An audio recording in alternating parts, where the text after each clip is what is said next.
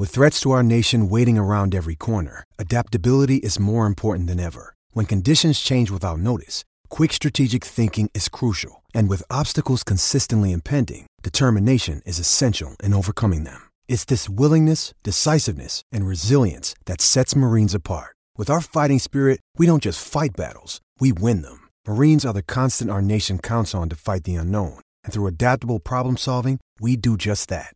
Learn more at marines.com. Jokic behind his back. What a take by Jokic. That's your sitter. Wow.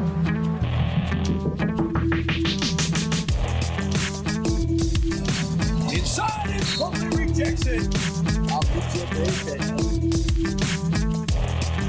Jokic. Here's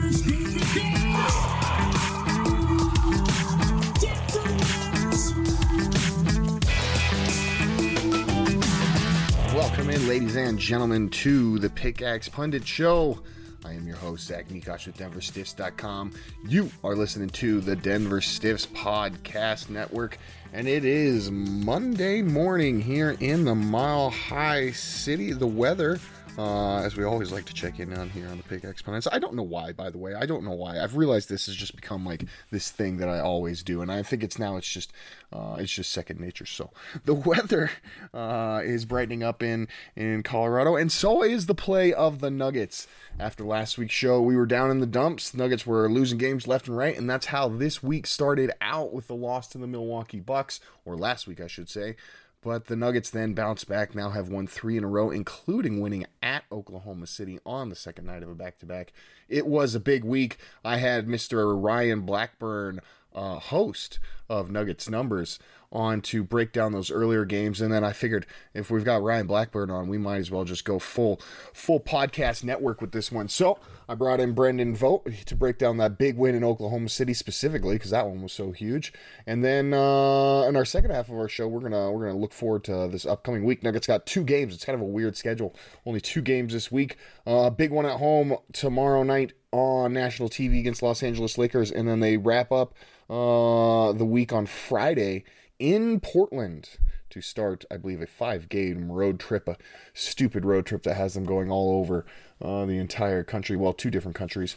And uh, it's going to be probably the biggest challenge in terms of schedule they've had thus far this year. So I brought in host of The Dig, Jeremy Poley. He is with us to break all of that down, and that is going to make up our show. So without further delay, let's get right to it and get to Mr. Blackburn. All right, so to wrap up uh, what happened earlier in the week, we're first going to bring in Ryan Blackburn. As I said, Ryan is out in, well, I don't know. Ryan, are you in South Carolina or, or Ryan is in parts unknown? I am in South Carolina, Zach, in, in a town just west of Columbia in Greenville, South Carolina, at the in law's house. Uh, doing doing great over here. Uh, we're gonna trust this internet connection, see what it can do, and uh, and hopefully things go well. Ryan's gonna get he's gonna get yelled at uh, later by uh, by his mother-in-law by.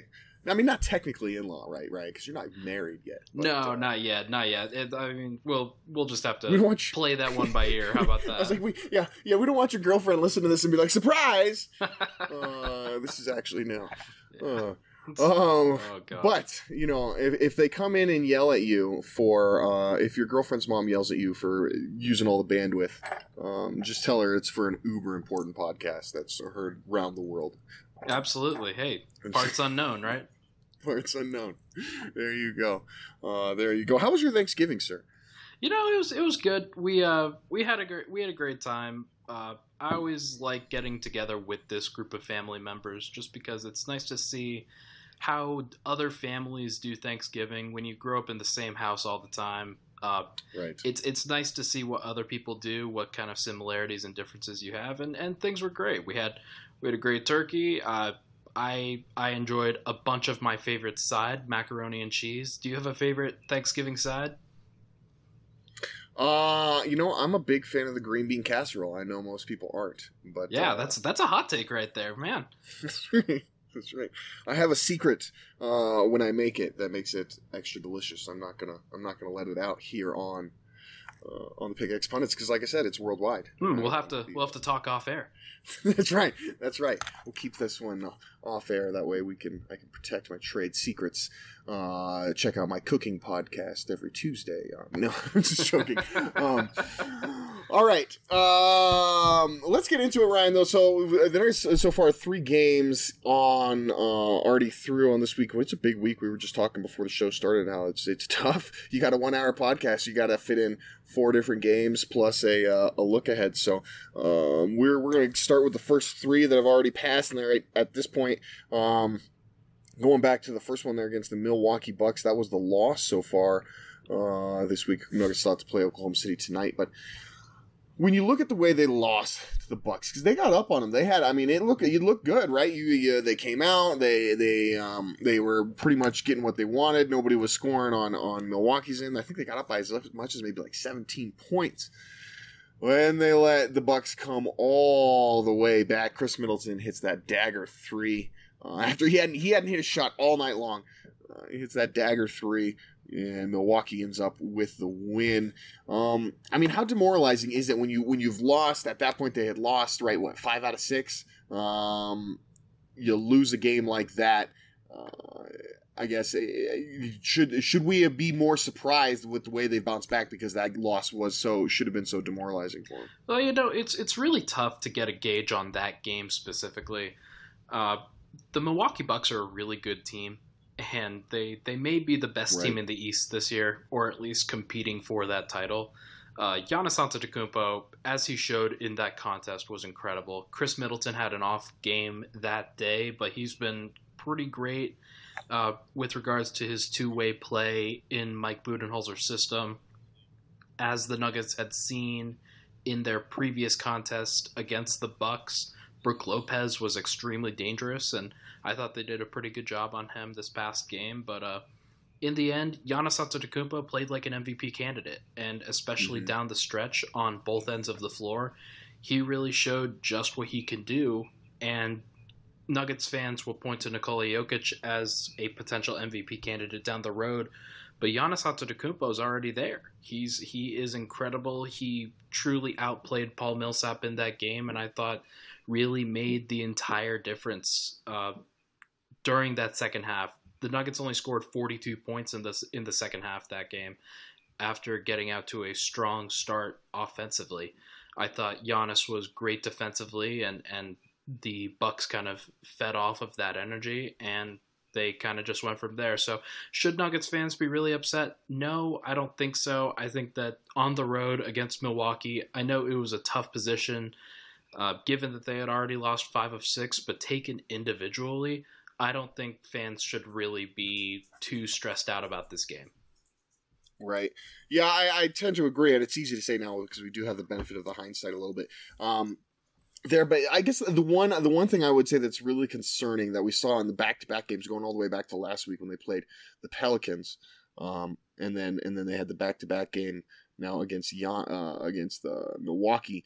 Um, they they those were two games in a row where we saw the star player of the other of the other team essentially be take over the game, and there was nothing the Nuggets could do uh, to stop it. Right, that Giannis pretty much said, "I'm going to win this game for my team," just like Anthony Davis said the, the game before, and there was nothing the Nuggets could do about it. That was the biggest concern, I think. Uh, and then, of course, getting up by 17 points like they did to let that slip away um, is also also rather disappointing. But the nice thing about it, right, is they bounce back. They come they come off of that game. They've got a road game against Minnesota, who's a quality team, who's finally passed the whole Jimmy Butler drama, who seems to be doing well.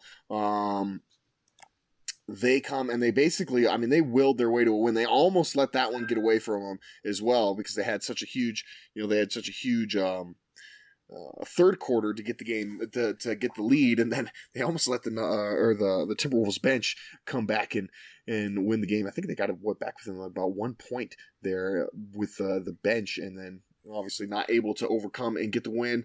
Uh, I mean, is this is that when you when you think about it, uh, Ryan, you, you think about how they they had to basically come back there, like I said, in the third quarter, then hold off this team to win. They do it in or on the road. They do it against the team who knocked them out of the playoffs last year. I mean, I started, I started looking back and thinking about this year. I was like, is this is this their best win uh, of the season? I mean, I know they beat the Warriors and the Celtics, but this one felt more like the the kind of effort that you you said this is a team that is is clearly one of the better teams in the NBA.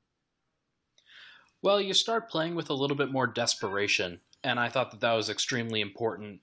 Going into this game, the Nuggets really had to have one. Uh, not as much necessarily in the previous contest against Milwaukee, but against Minnesota, uh, one player that I thought really took that to heart was Paul Millsap. You talked about how right. Anthony Davis and Giannis Antetokounmpo had been extremely good in the previous two games.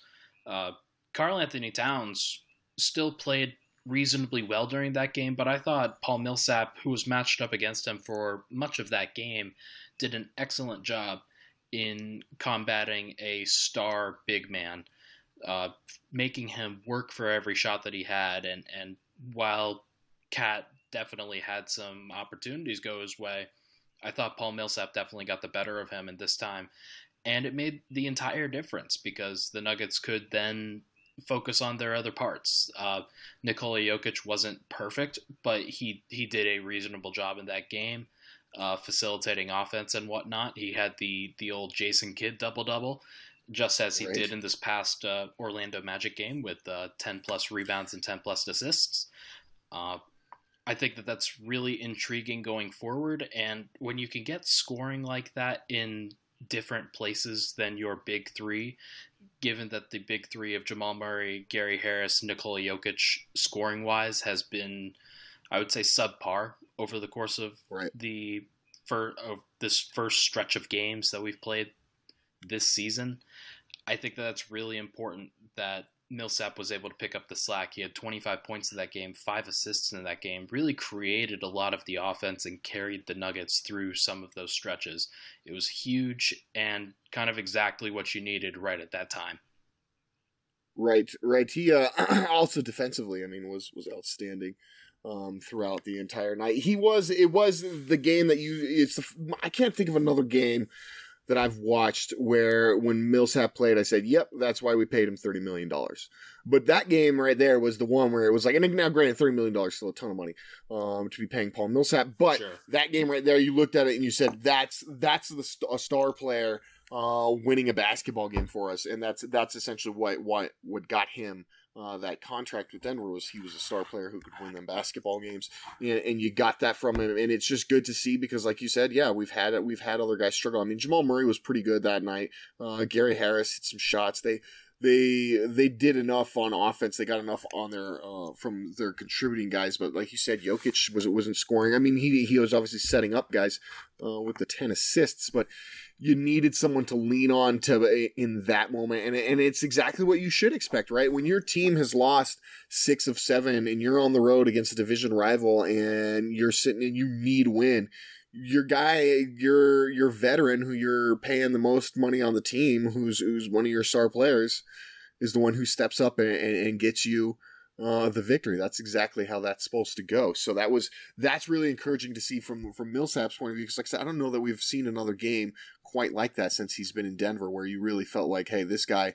Uh, he this guy was clearly the best player on on the court tonight, and, and was the reason for the yeah, win. That totally, totally, one hundred percent. Uh, I've been pretty vocal about how Paul Millsap just looks slower this year. Just looks a little bit less athletic. Is not finishing as well around the rim. Uh, right. Offensively, he just has turned the ball over in in some tough spots during the course of this season. But that game, as you said, perfect encapsulation of what you're looking for from a guy of his caliber, just being the defensive ace, the defensive kind of jack of all trades that you're looking for, the guy who you could put on the opposing team's best scorer and then count on an efficient offensive performance on the other end. He went 11 of 13 in that game offensively right. when nobody else could hit a shot. But again, like as right. we have seen over the course of these past few games and really over the course of the entire season, the the Nuggets have adopted his grit and grind mentality, I would say. on the defensive end. And and Yep. you talk about losing the game against Milwaukee. Milwaukee only scored 104 points. It wasn't like they they blew the doors off of Denver like like they did in the previous contest. Uh, the Nuggets have really turned into a great defensive team. Uh, maybe not maybe great is overselling it a little bit, but a a really solid defensive team that you can count on night in night out, putting forth effort from all five positions. And Nikola Jokic has been Right. big with that, but but Yep. Paul Millsap has really instilled that this time. Right. Right, as as as goes his nickname. I mean, I mean, he's called the anchor man, right? Because he's the anchor on your defense, and that's and he is, uh, he is for the Nuggets and has been, and um, it's allowed. It's really allowed. You know, it's allowed the defense to improve with the other guys improving as well. Like you, you mentioned, Jokic. You know, with Jokic, not only his effort, I think his just defensive IQ now is at an all time high, and he's. Uh, I mean, he's just the he's making every rotation and everything is is is exa- position is is exactly where you want him to be on the defensive end, and that means Millsap's not out there trying to make up, uh, you know, for his mistakes and and having to cheat back into the lane or something because Jokic didn't get out on a guy or because Gary Harris or Jamal Murray uh, let a guy get right by him and, and that sort of thing, and it's giving him more room uh, to just be.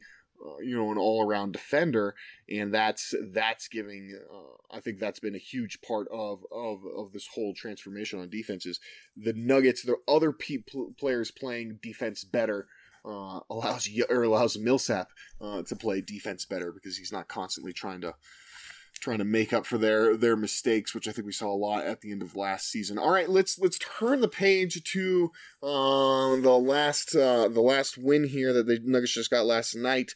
That was against the Orlando Magic. Nuggets win going away blowout fashion in that one, one twelve. 287 the thing about it that is is interesting and this is something we've seen i think all season long honestly um, but the, the high score of, of the nuggets starters was jamal murray with 16 points it took him 18 shots to get there. Your next highest scorer was paul millsap with 14 and then Juancho had 10 those were the only players in double figures amongst denver's starters. Of course jokic with uh, another one of those jason kidd uh, double doubles like you said um, ryan he has 11 assists to go along with 10 10 rebounds. Only six points though. Only scored in the third quarter. About he's the only time Jokic scored last night was about a three minute stretch in the in the third quarter uh, where he got it six points in a row. But the Nuggets bench last night, specifically, I mean their big Ben, uh, Mason Plumlee and Trey Lyles, those guys combined for 37 points.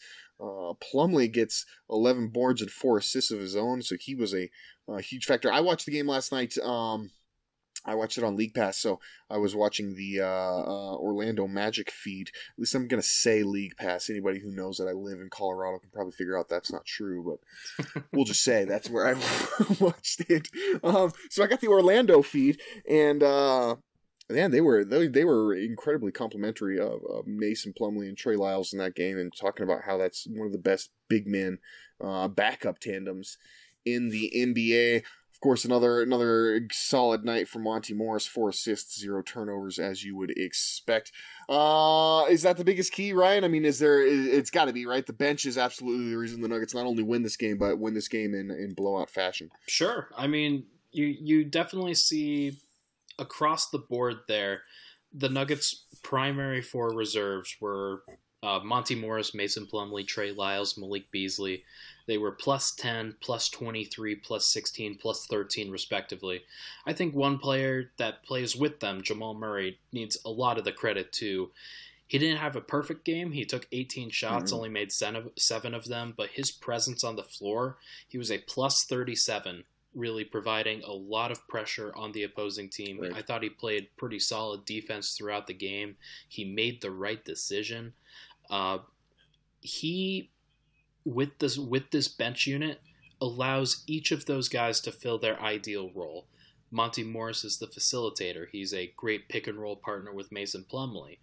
Uh, Mason Plumlee is kind of the defensive Mhm. anchor on the team, and he can facilitate at times, but most of the time he's best used as a pick and roll big, where he Right. can get above the rim, and that's that's where he's best at his where he's at his best finishing. Trey Lyles is really at his best creating one on one, I would say. Uh, he went 9 of 15 from the field, uh, 22 points. Just a, a very strong performance inside the arc for him.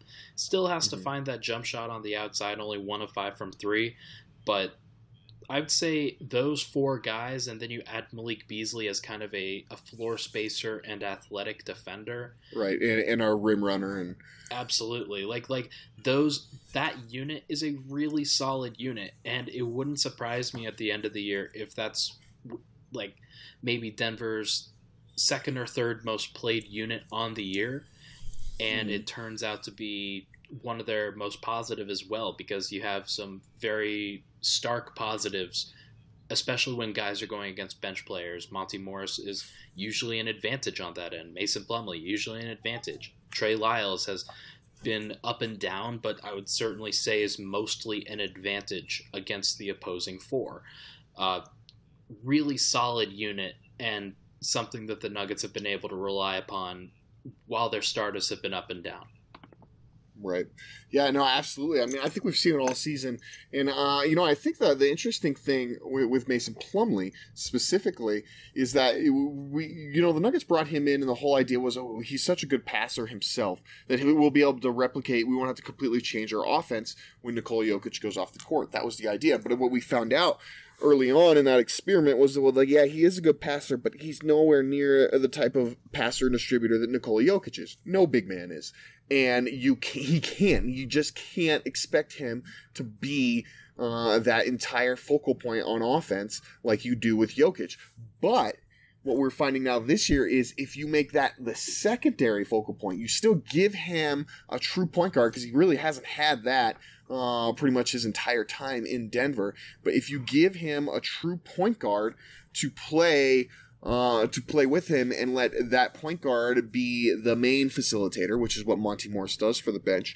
Then you can still run, like you said, you run the pick and roll with uh, Mason Plumlee. He can run that as his primary action. And I mean, how how good has that been? How many times have we seen Mason Plumlee finish an alley oop pass uh, from Monte Morris on the pick and roll? It seems like they're good for one or two of those a game and then and then but secondary action can still be running some of those similar concepts that you would do with Jokic, uh, except with Plumlee as a facilitator. That as they've done that, I think it's made him extremely effective and is really they're they're at the point now where they're maximizing all of Mason's skills. The only thing they're not maximizing is his minutes. Simply, and coach coach brought this up uh, when he was asked about the, the the big men in the rotation and how nice it is. You know, he said one of the hardest parts is you got a guy like Mason Plumlee who's playing awesome, and you can only play him 18, 20 minutes because that's that's all he's that's all he's good for. So, or that's because you need to get Nikola Jokic back in. So, um, it's definitely uh yeah, it's definitely a different uh, a different mixture of of bench units that's that's really really helps us my uh, yeah, hundred percent, man. I I totally uh totally agree with that.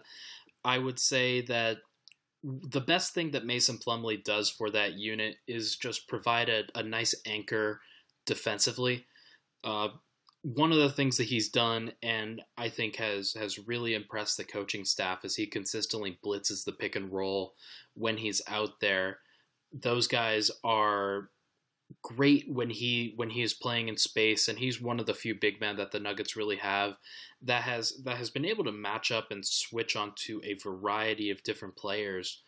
Uh, when he switches onto guards, you don't you don't necessarily feel like he's out on an island. He's he's actually he has some great feet out there. He has the length and the and the vertical to contest most of those shots.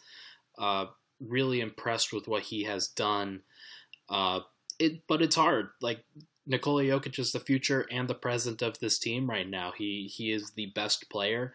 He has to continue to play those minutes, and I think we we saw a brief experiment with the Jokic Plumlee lineup uh, against Minnesota.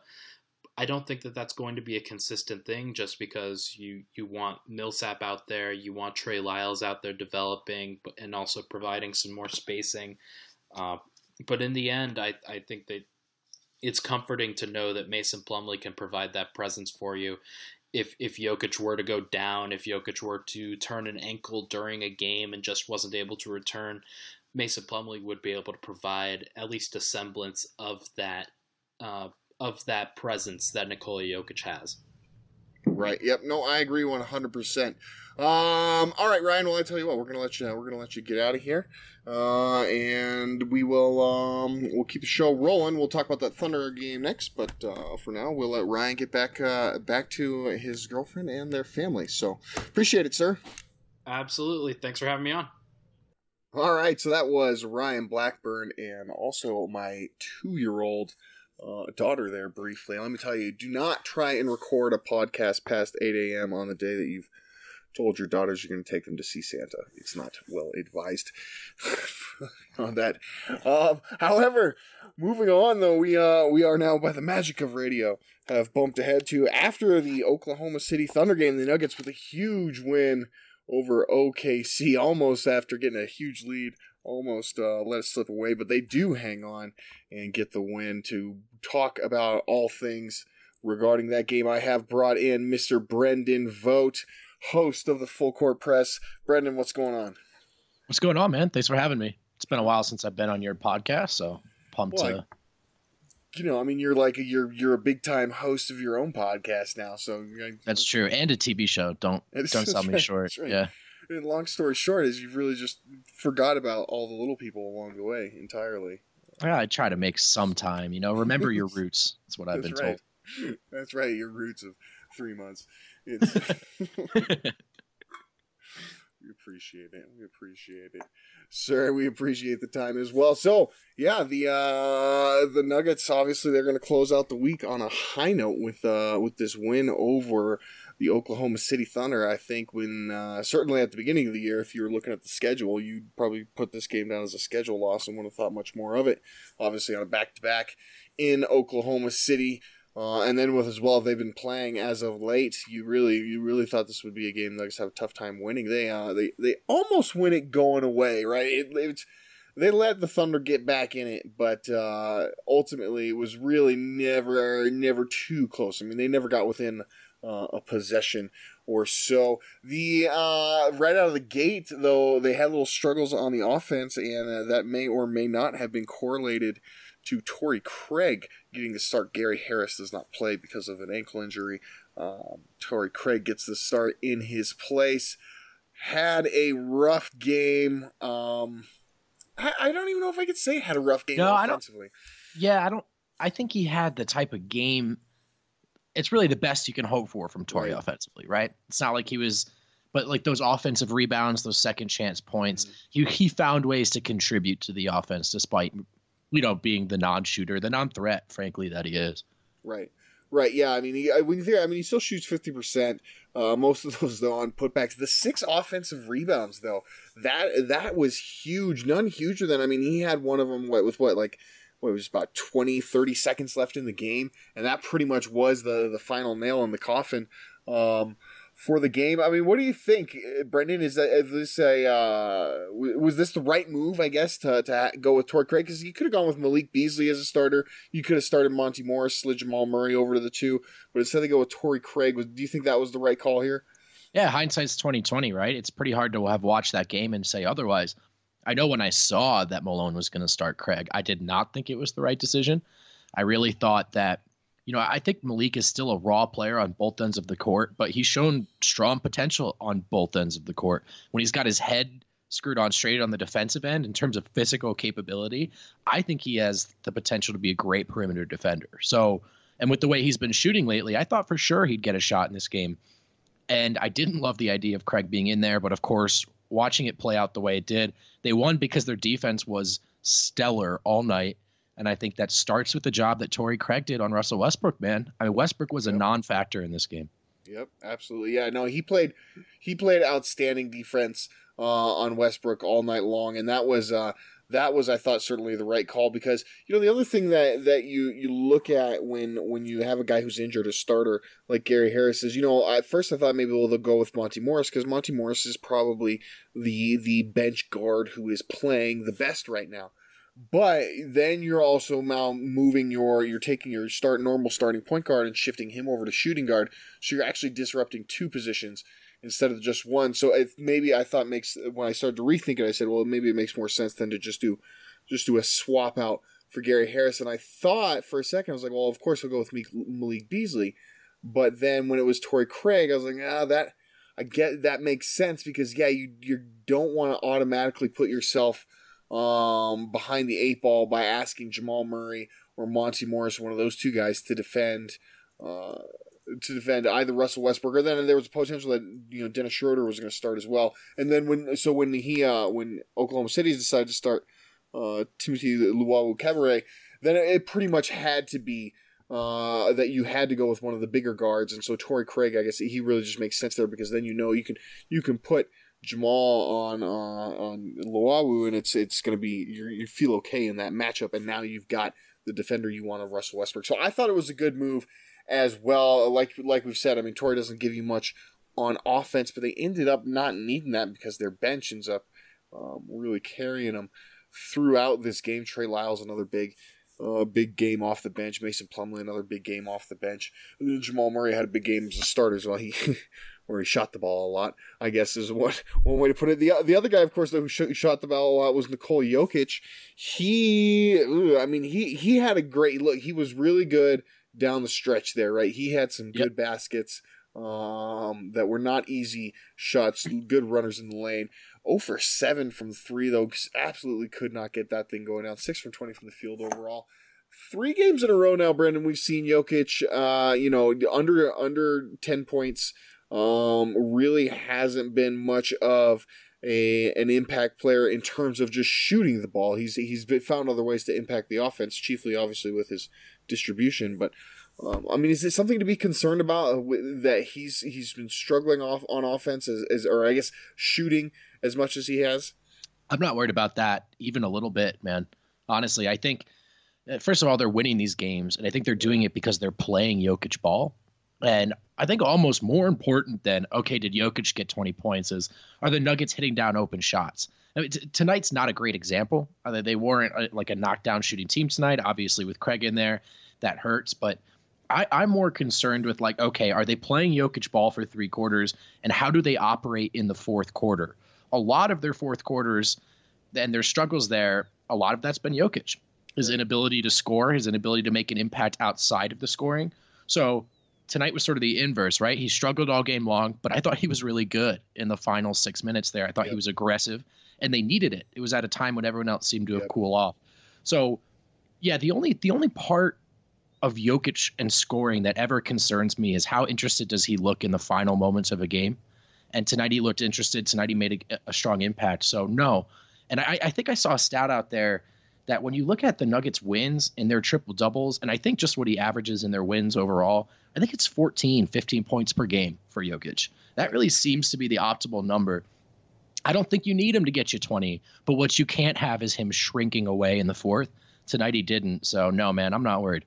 Right, yeah, exactly. You've got to have him step up and and be willing to take those shots. And he was it was it was kind of a the inverse in a lot of what we've seen from Jokic because he wasn't knocking him down. A lot of times he will just kind of uh, he'll kind of bottle up and he'll just stop shooting because uh, he, he's worried about the fact that they're not going down. That wasn't the case tonight, and they continue to not go down. But like you said, he got aggressive. He got to the foul line there down late late in the game, which was which was key. And like and then I said, like I said, he got those uh, those shots in the lane that that really really kind of helped seal the deal for for them. I thought, you know, eh, tonight was maybe the first of the three games that I've I've noticed it, I guess, a little bit more because you're right. They they've been playing Jokic ball regardless, and he's been he's been doing plenty. I mean, he's had double digit assists in the last two games coming right. into this one.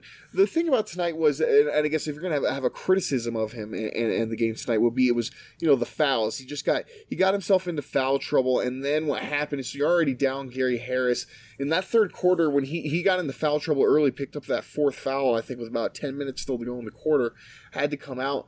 Well, then they the, the Nuggets went to a lineup that had Plumlee uh, Millsap and Craig all in there in, at once, and that's really the point where where the game kind of turned and went back into Oklahoma City's favor because that's that's the point where the Nuggets pretty much could not um, could not sustain any sort of offense whatsoever. So if, if, if that's the thing, I think more so than the shooting not being there that that concerned me tonight was just the foul trouble um, and taking I'm, himself out of the game.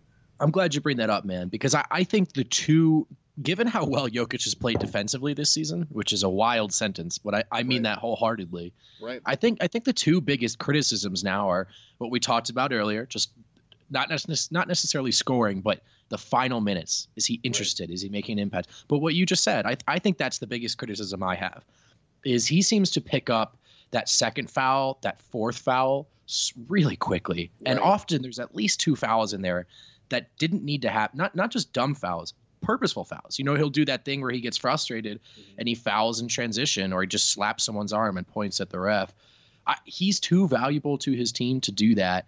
And you know, you look at how his minutes per game have been down this year. Obviously, I think it's because he's not in great shape and is being asked to play harder on defense. But I think some of it, Zach, is that they can't keep him on the floor. Right. And so I I think you're absolutely right. That's that's actually more than the scoring is what I'm focused on with Jokic is, hey man, can you can you not perpetually be in foul trouble because your teammates need you when it matters most? Right, yeah, exactly. That's the most effective way to defend him is to get him into foul trouble because then he's got to go sit on the bench, um, and and you know that it's really the only way to stop him. If he's on the court, he's going to impact the game. So Yep. he's got to find a way. And I get, you know, th- there's a certain uh, thought process behind if if the the the team you, the team you're playing against has you know gets a, a live ball turnover and and is is headed on a fast break. Well, you're better off fouling them, uh, make him go earn it from the free throw line, or in a lot of cases, if you're not, you know, obviously if you're not in the bonus, then you just go ahead and foul them and then stop the play, let it reset in the half court. But one, there's Jokic is so valuable that doing that and adding to his foul total, uh, it cheapens, you know, really how how effective or efficient that uh, that decision is. And then the second thing is, I think sometimes with him, it's not. It's really like that. It almost feels like that's like the internal excuse he might be using because really, there there was probably two, uh, one or two other Nuggets leaking out who could have.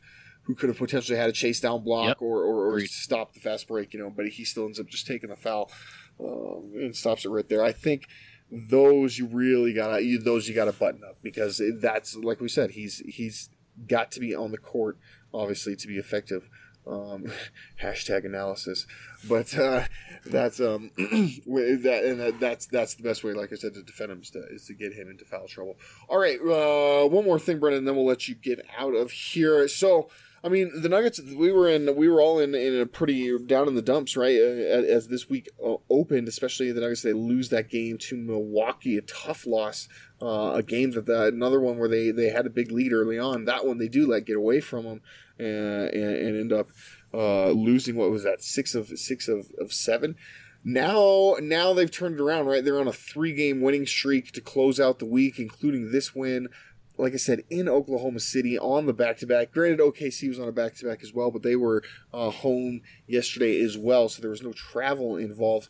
Do you feel like you know? I guess when when the Nuggets started nine and one and then went six as se- lost six of seven, you felt like okay, that nine and one, the good feelings for the nine and one start are over.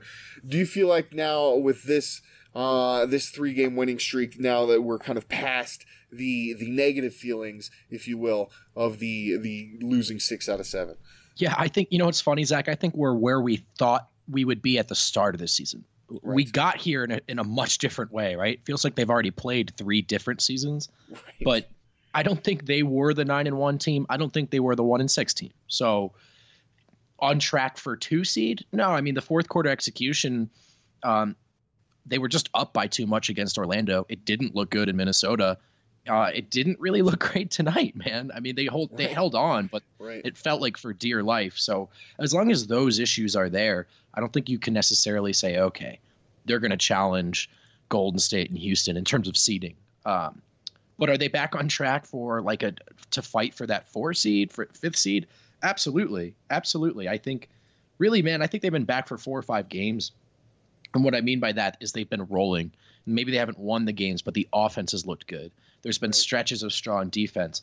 The biggest thing out of the fourth quarter uh, issues for me, Zach, is just open shots. And I think when we're seeing when this team hits just a, a, a small amount, right, of their open shots, or, or they hit a lot of them, they're really, really tough to beat because they actually do almost everything else well. The def- the defense is legit. We know how they play quarters one through three through Jokic ball. The offense is, is back. Uh, Juancho's been a big part of that. So to me, it's the you know when they're hitting their open shots, I, don't. There's not a whole lot of problems. I think they're a really, really good basketball team. So it, it's been a roundabout path, Zach, but I think we're exactly where I expected we'd be in terms of seeding and feeling about the team uh, at, to this point in the season. Yeah, you know, you know what's interesting is um, I agree with you in that that I, I think we're back to feeling kind of where where we thought this team is or what we thought this team should be. Where and it is a really really odd uh, bounce back and forth. I mean, they're right there in, in a really tight race at the top of the Northwest Division. I mean, because you think about it, we're 25% of the season uh, is is through now. We're a quarter That's of the way done. Yeah, That's exactly. Exactly. And it feels like it, it, feels like it just started, but but here we are, and, and the Nuggets are currently sitting first in in the uh, Northwest Division, fourth in the conference. You know, they're they're they're right where you wanted them to be and and the right where you thought they had to be because you know that the back end of this schedule is going to be very difficult. What I think is encouraging is we're seeing them win. We've seen during the nine and nine and one streak, and now in this three game uh, winning streak, that that they've got some things maybe that are different about them this year that are going to help them um, to be different than than the team that's faded down the stretch the past two seasons. But what's funny uh, is I'm actually different than you though on what like what I think they need to get back to and what I thought that they have got back to, um, which is they find, they've got back to playing defense. You know that yeah. they they've lost every single game that they lost in that that six or seven, with the exception of the Memphis game, which you know they they just lost flat out lost a a Memphis style game. Um, and nobody's nobody's gonna Memphis won 89-87. Nobody's gonna win a game uh, 89-87 more than a, a, team like the Grizzlies. But you know every other single game, the Nets they gave up 112, the Bucks they gave up 121, Rockets gave up 19, Pelicans 125, Bucks again 104. They every other time they pretty much they they didn't have that same defensive focus and defensive intensity. And if you look at the games they've won, it's not there's not a ton of games where where Denver this entire season has won, you know, one games just running away and and outscoring teams. They're winning games because they've blocked teams down on the defense. And against the Thunder, I, that I, it was just so prevalent the entire time. You know that that they did not shoot the ball particularly well. Even the guys who scored, uh, like Murray, you know, he didn't he didn't shoot the ball very well. I, I mean, Jokic, as we said, did not shoot the ball very well. I mean, Trey Lyles was pretty much the only one who who really. Uh, you could say shot it well at all, but somehow right. they, they built this huge lead, and they did it because they had defense. You're right. First of all, a man after Michael Malone's heart over here. but no, I mean, look, Malone and, and Millsap, separately in, in different you know sessions with the media pretty much said what you're saying. This isn't rocket science man. We were nine and one because we were great at defense. Then in the one and six stretch we didn't play good defense and we lost. I i, I think you're right. I i just like I, I think the defense is back. Like i think it's there. I mean that stretch those opponents were brutal for them. Brook Lopez went eight for 12 from three that one night, and he went 0 for 12 the other night. You know what I mean? Like right. sometimes it's just like, and Houston's a nightmare matchup. So I definitely think that as they got so concerned with trying to get their offense back, they took their their foot off that defensive pedal for sure. And I think you're right that being at um, at least a top 15, if not top 10 defense is, is going to be paramount to them sort of making a real run out west. But I just think that like there was a lot of questions about okay, what's wrong with the offense? What's wrong with the offense? Mm-hmm. More often than not, um, when Craig hasn't been in, I don't think there has been a problem. I think they just yeah. haven't been hitting shots. So that's really all just to say I like the way that they've played. And maybe a couple bounces here, a couple bounces there. Um, some games go their way, but look, man, they're they're tied for second, three way tie, half game back. So I guess it's I, I'd be silly to complain about anything right now. Right. Yep. Exactly. It's uh, uh, you got if you had told told us at the beginning of the year they'd be they'd be thirteen and seven through through the first twenty games, we would have we would have all taken it. So, uh, but, but but if I told you that they if I told you that twenty games through the season their defense would be better than their offense and that Will Barton was hurt, what would you think their record would be? Like, yeah, you'd be like, well, they're probably like a you know what uh, an eight and twelve team or something. yeah. you know? It's wild. It's it's been a nice reminder for me that I have no clue what I'm talking about at any exactly, point. Exactly. Exactly. Yeah. Well, that's uh, we'll just keep talking. It's uh, it's our job, right? We'll do it. exactly. We're uh, we're we're not paid to be smart. We're just paid to talk. That's that's right. That's right. Alrighty, sir. Well, I uh, I will let Mister you you get out of here, Mister Vogt, and then uh, make sure everybody's following you at on Twitter at bvogt four two two. Hell yeah. Um, I know, I finally got it down. um, but yeah, sir. Thanks, thanks for being on. Hey, thanks for having me on, man. Let's do this more. I'd say let's do this more often, but the next time you ask me, I'll probably say I'm not available. So it's Exactly. it- it's on me. Yeah. You'll be you'll be on a private jet somewhere with with me. So I'm sure. I'm sure. All right, everybody. Well, we will take a break, and when we come back, we're going to break down the upcoming week. So stick right with us. We'll be right back.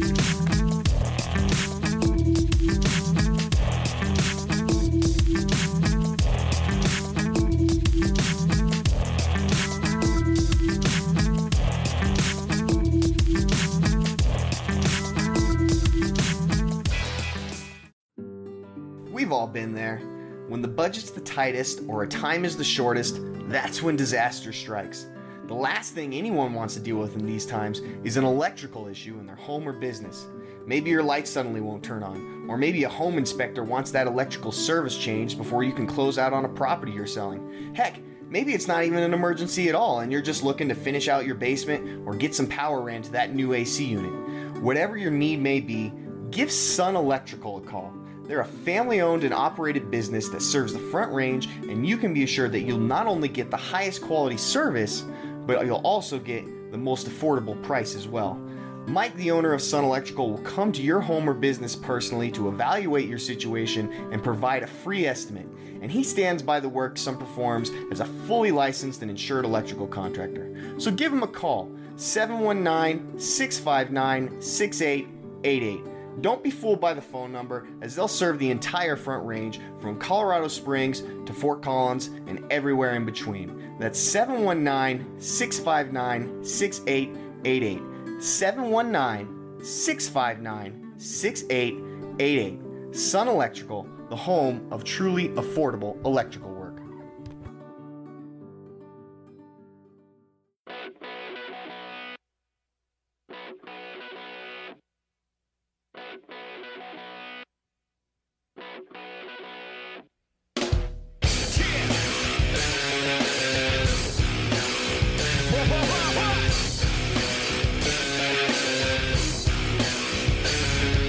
welcome back into the Pickaxe Pundits Show. I am Zach Mikash with DenverStiffs.com. We spent that first half of the show breaking down the week that was. Started off, of course, with that tough loss to the Milwaukee Bucks. Been nothing but but positive from then. Three straight wins from the Denver Nuggets, getting back on the positive track. Uh, now we will look forward to it. Doesn't the thing is, is it's not going to get any easier for Denver. They uh, they've got a, a kind of a weird upcoming week in a schedule. It's, they'll play. So they're going to play like one game over the next six days from yesterday uh, against Oklahoma City to now up until through Friday. They'll Friday they'll play Portland. Um, uh, in between there, they've got one game, which is the Tuesday night game against the Los Angeles Lakers. To break it down uh, and to round out the uh, the the all all Denver Stiffs uh, podcast network show that we've kind of been putting on here, I do have the host of the dig. It is Jeremy Pole out in Philadelphia. Jeremy, what's happening? Not much. Um, just putting up with some cold lately. Um, it's a little bit different than Colorado cold, cold, but I'm actually surprised how dry it is out here. You would think next to the water that um, it would come in a little bit different, but um, my my skin is just as snowy as as the sky is above me. It's it's uh, pretty dry, pretty pretty dry. That's funny. I, uh, you know, everybody I talk, I don't know. I was gonna say, uh, you know, the Midwesterners always tell me that it's it's so much worse out there in the winter because of the humidity. Now, I don't know if Philadelphia really qualifies as the Midwest. I think that's Nope. Probably a little, little too far east there. Nope. But uh, same premise, right? So I think I'm just gonna start telling all those people they're full of crap. There you go. That's a good like just default reaction. Yeah, exactly. But no, no, you're full of crap. I know it. I, I know a guy in Philly. He told me.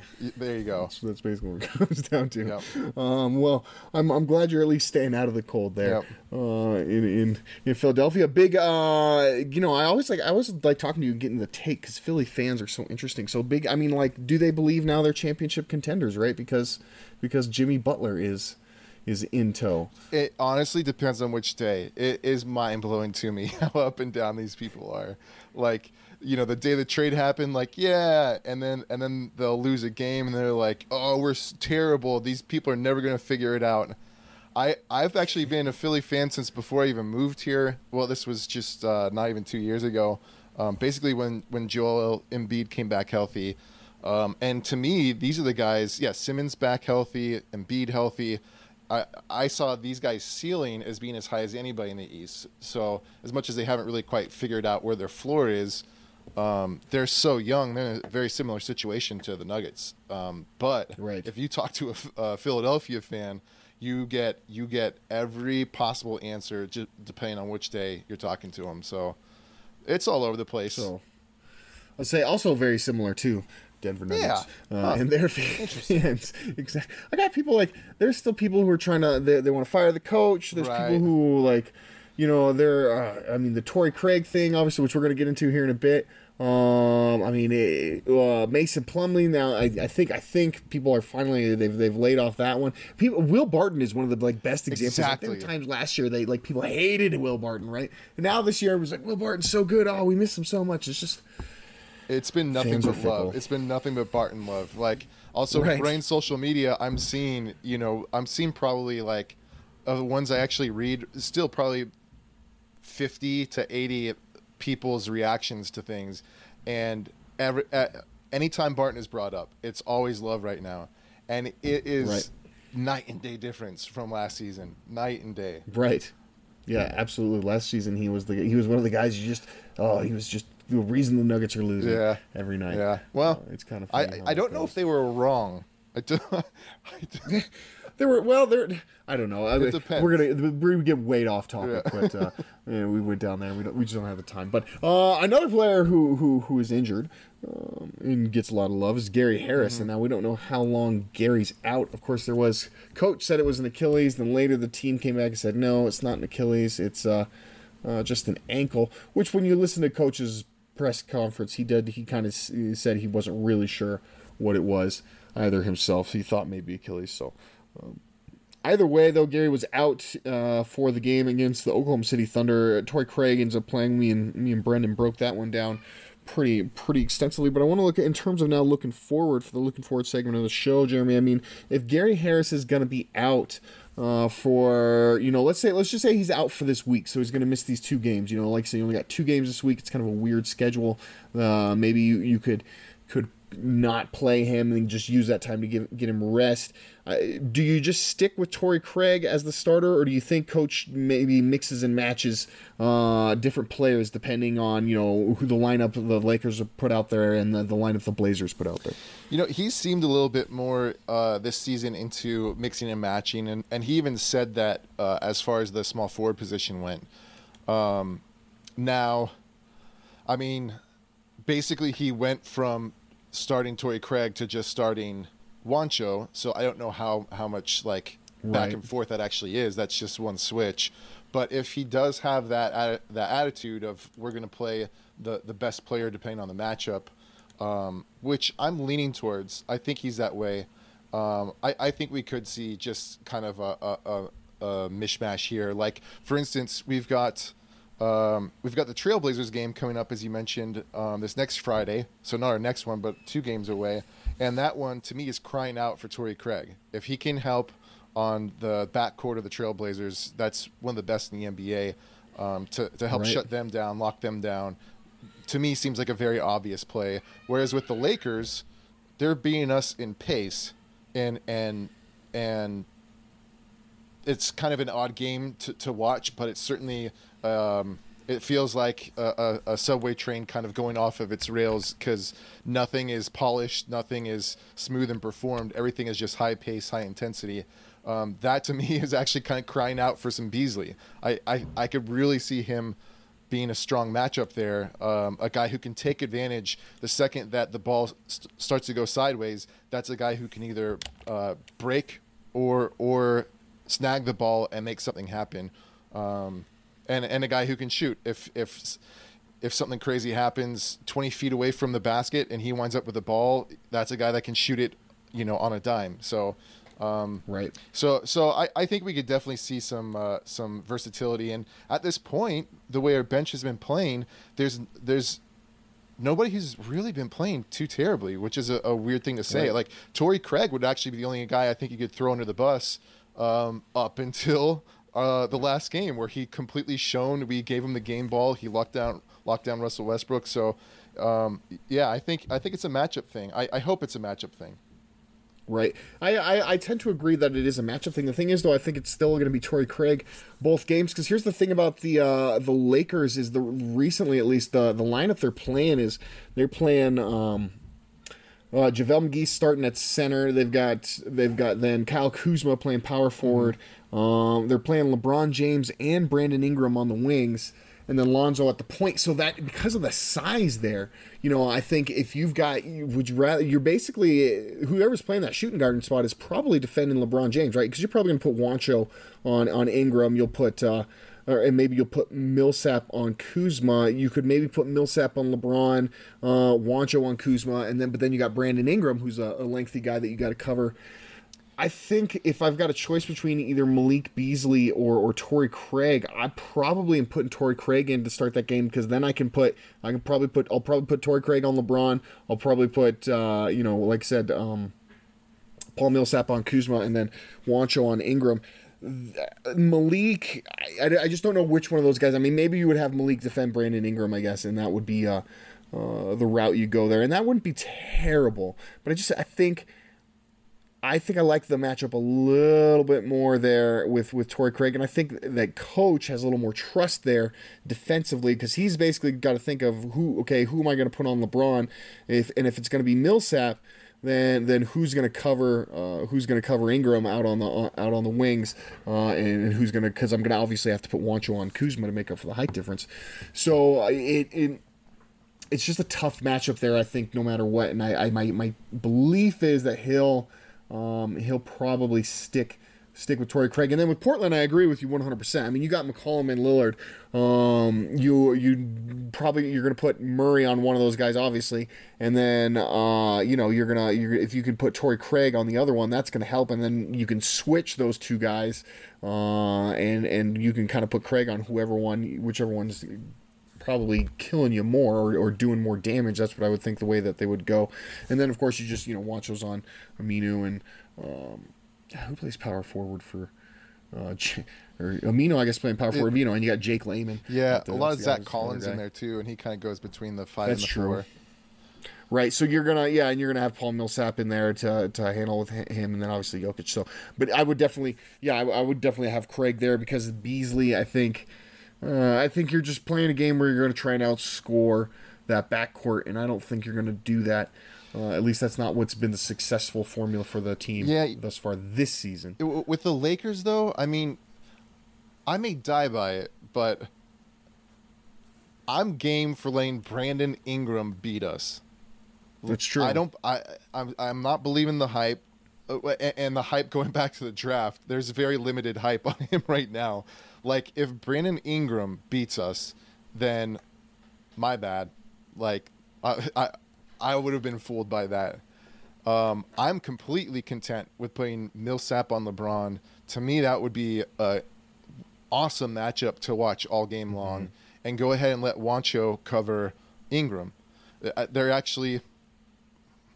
Well, Juancho would be on Kuzma. Or Kuzma, likely. sorry. Yeah, yeah, yeah. Yeah, uh, yeah on Kuzma. Yeah, that, that, that's what I was, gonna, I was about to say. Like, that's a comparable matchup, but no, it's not really. But with Kuzma, it kind of is. These, these are rebounders who have some um, some distance shooting uh, even in that, I'd give Juancho the nod. I, th- I think we'd beat out um, beat them out offensively. So um,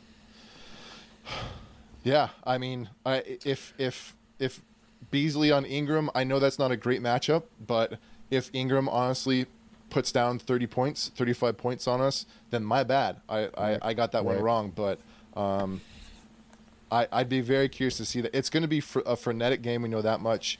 Um, to me, that's exactly where Beasley uh, um, shines. Um, you know, he, he's he's performed better when he limits all of the the the play calling and the um, the technical aspect of professional NBA ball.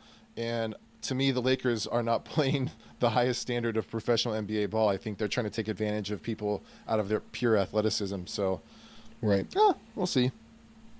Yeah, no, I mean, uh, yeah, it's it's it's not a it's not a bad argument to go with to go with Beasley as the starter there because because you're right. I mean, you if Brandon Ingram beats you, then that's then so be it. That's that's not the guy. He's not number one on your list. He's he's probably not even number two on your list um, of guys that you're worried about beating you. I'd think you'd be a little bit more concerned with Lonzo Ball. Now that's because of not not necessarily his scoring ability, but everything he does both on the offense and defensive sides of the court. Mm-hmm. But you know, I mean, if you're gonna let so if if Brandon Ingram's gonna shoot the lights out, then then that's gonna happen. Um, and, and you just gotta you just gotta live with that as long as you I think and, and you can even potentially overcome that as long as you you know as long as you're not turning the ball over a ton to Lonzo as long as you're not letting LeBron just take over the game on you. The other thing though I think that I guess it comes down to is is is do you want Millsap or do you want Craig to cover LeBron? And I, I you know what I, I, I probably Millsap right? That's the the strength factor is a lot more even there. I mean, Craig's got the quickness a little bit more, but this is, you know, this is this is 34 year old LeBron, not uh, right. uh, not 24 year old LeBron. So it's a little the the quickness probably not as much as the strength uh, a concern. It's just, it's just, a really weird lineup. Yeah, and wisdom, right? Yeah, exactly. So, Paul Millsap, obviously a vet. Right, great, great matchup there. The wisdom and, and strength of LeBron against the wisdom and strength of Millsap. But uh, to me, I would love watching that. Just matchup for matchup, play for play all game long. I think that would be great. Right, right. All right. So, uh, in terms of uh, not not necessarily in terms of the uh, individual matchups, but I just did the game overall. I mean, how important is this one? The Nuggets are on they're on a three game winning streak. Uh, this is the last home game they're going to have before I think they go on like a five game road trip uh, after this Lakers game, Oof, starting with that yeah. game against the Blazers. And it's, it's it's it's interesting. They start all the way out in Portland, and then they end up in like down in Florida. It's uh it's oh, a weird wow. yeah Portland and then up to Toronto. Trip. And then down yeah, to Florida. Yeah, down to Florida. It's like the dumbest road trip ever but um, that's that's what they got coming. So I mean, is it is it super important to, to get this win to have to keep that momentum going into this road trip? So to to me, the the Trailblazers game is actually a bigger one. Um, you know, at this point, the NBA that we know, the West that we know, you never want to call any game okay to to throw away. But we we learned at our height at the start of this season, we lost to the Lakers. There's just a weird matchup there. Right. We saw even in the preseason. Right. There's a weird matchup there. So I'm not confident that we're going to win that game going into it. Um, but Trailblazers is where I want to see. Like to me, that's the measure. Is how how do you perform against the Trailblazers? If we perform well against the Lakers, I still don't know how we can take that kind of a win and, and how we perform in that game and match that up against other teams because it's such a weird kind of ball that's being played. But with the Trailblazers, right. that's the one where it's like, okay, are we really there? We've been existing side by side this season so far, each having more success than anybody expected of us, but we haven't quite mm-hmm. matched mm. up to see, okay, what is real? Which one is better between these two? So with the Lakers one, I mean, uh, I hate to say this, but we've been playing better on the road this season. We've been playing, That's true. you know, uh, like there, some of the, some of these things that we knew were a certainty with the Nuggets in even back to the Carmelo era, I feel like this season are just not quite as true in both ways, positives right. and negatives. So um, I hate to say it, but the Lakers game means a lot less to me uh, right now than than the way that we actually start the away trip uh, against Portland. Damn. It's good. It's good to have you on the show because like this is this is I think rare on the pundits when we, we this is now another time I'm gonna disagree because I I feel like the exact opposite. exact like, opposite. I'm like, man, I God, I want to beat the Lakers. I just do. Like, oh, I'm yeah. so sick. They beat us twice in a row now. Plus, you know, there's the and we saw the struggles in the preseason with them. Even though we beat them uh, one of those games, they um, they I think the, uh, the, the if I remember right, it's hard to remember preseason, but if I remember right, it was more more of the scrubs ended up outplaying yeah. the Lakers scrubs uh, in that one. But you know, and it's like I, I look at these two teams and, and, and, Portland. I don't know. Portland seemed like such a and you're right. They're right up there with the Nuggets. They have been. They've been a, a team, the team that the Nuggets have been basically trying to they've been one step ahead of Denver for about two two seasons now, or maybe even three seasons now.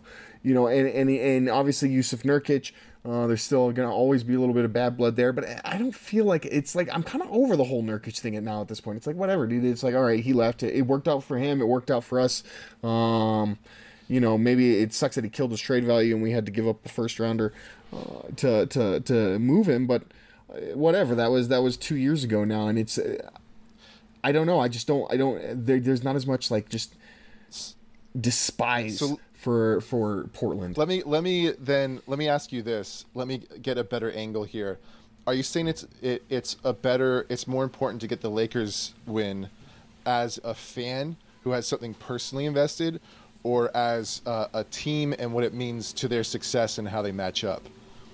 Oh yeah, definitely as a fan because you're right. Uh, when you think about it as a, as a team, uh, if you're going to drop one, you know you got a three game winning streak now. Um, you've just basically you banked a win against Oklahoma City Yeah. that you probably weren't expected to get. So you know if if you lose this game uh, to the Lakers, then that sucks. But then you come back and win on the road against the division rival, against the team who's going to be right there. I mean the tiebreaker implications, which are important for the Lakers as well, but not as as important as they would be for the the Trailblazers. So yeah, I mean, from a team perspective, I, I would agree that I think that that Blazers game um, is probably a little bit more important. Then I totally hear you. I, I and I am always ready to jump on any train headed down to Lakers fan SmackDown sessions. Like I, yeah, I'm I'm totally in on that. Personally, so much more at stake uh, in that Lakers Right. game, just because it's these stinking Lakers fans. They're everywhere. Right. Well, and I think the other thing too is I think with the teams themselves, there's like like there's there's there's I think more so, you know, you think Jusuf Nurkic maybe doesn't like the Nuggets, Right. Uh, in general, has just personally doesn't like them, and, and probably doesn't isn't fond of Coach Malone, I'm guessing, uh, and you know, and and how everything went down there. But but that's really, I, I mean, Damian Lillard doesn't care, Right. C.J. McCollum doesn't Right. care. Like those guys are they're they're just there playing their game, and the Nuggets are just another division rival.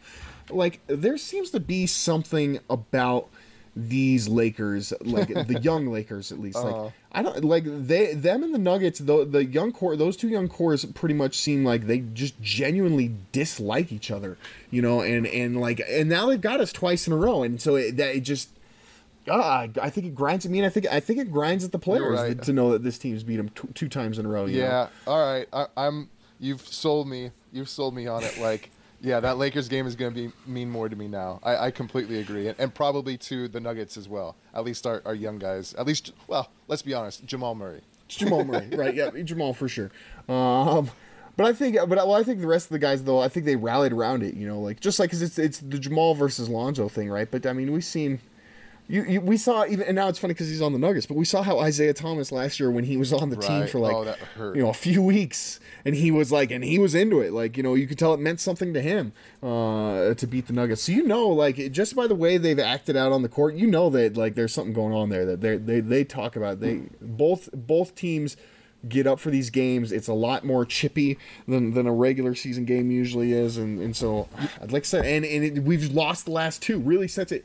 We won the game that started it, Right. right? When and Jamal dribbled around Lonzo, Right. and that and that was what really started it. But since it's been started, the, the Lakers have have won both times. So You know, you, you make me wonder now. You brought up Isaiah Thomas. I wonder if, if in his mind, through all the re- rehabilitation he's gone through, if he didn't have this game circled on his calendar, like, man, I've got to make it back by this game. Right. Because he's the type of guy Right. that we know is the one who can carry a grudge, um, who who games mean something to him personally more than just as a professional athlete.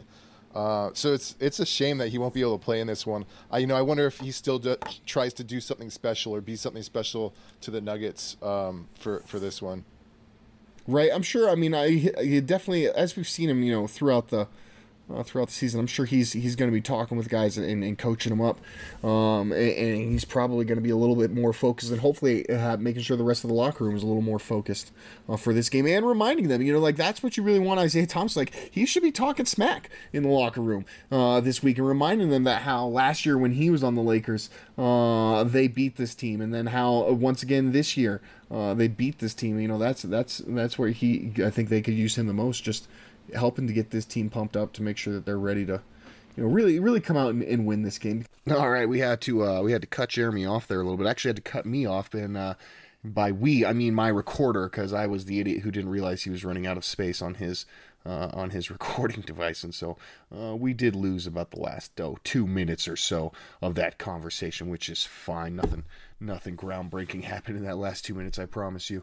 Anyways, uh, make sure you guys are checking us all out on our different Twitter handles. I'm at Zach Mikash, Jeremy's at Jeremy Poley, Brendan Vogt at BVOGT422.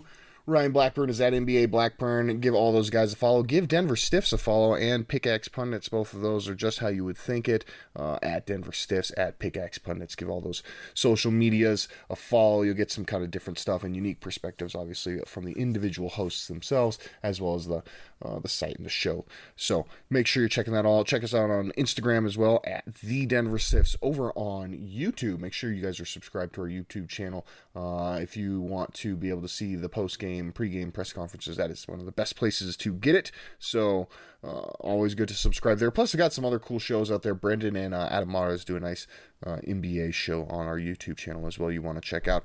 And who have I forgot? Facebook? Yeah, you should probably check us out on Facebook if people are still on Facebook. I'm not, but uh, you know, I'm sure there's somebody out there who still is. So make sure you're following us over there. We don't, we haven't forgot about you. Jeremy, specifically, our social media coordinator, has not forgot about you over on Facebook. And finally, um, make sure you guys are subscribed on iTunes, Stitcher, wherever you get your podcasts. Uh, you know, you got to, you got perspectives from a little taste of, of everything this network has to offer. So it's not just the Pickaxe Pundits anymore. Nuggets Numbers with Ryan Blackburn, uh, good analytics show that also still takes uh, a kind of common analysis approach while using analytics. So it's kind of, I, I really think it's a great show for everyone. Uh, the Dig, which is, the Dig is my favorite just because it's the most, uh, it's the most fun.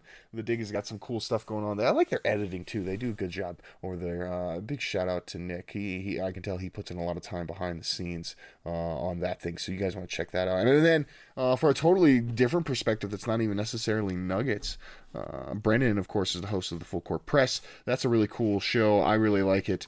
Um, I'm a little bi- bit biased because I'm quote unquote in the media, but uh, Brendan kind of dives into some backstories of, of some of the different media people around Denver um, and what their uh, what their path and, and their approach to doing what we do is. And so it's it's a really kind of cool different angle on things. Uh, he's got a great one with Adam Mares. He's got a great one with Matt Moore over at Action Network. Matt's probably the the biggest fish in the uh, Denver media pond, so to say. So at least um, at least the non TV people, we'll put it that way. So um, make sure you're checking out. Uh, make sure you're checking out this this podcast network. It's really great, a lot of fun stuff. So subscribe to that, leave a rating, we would appreciate it. And as always, we appreciate you guys listening to us, and we will talk to you next week. Is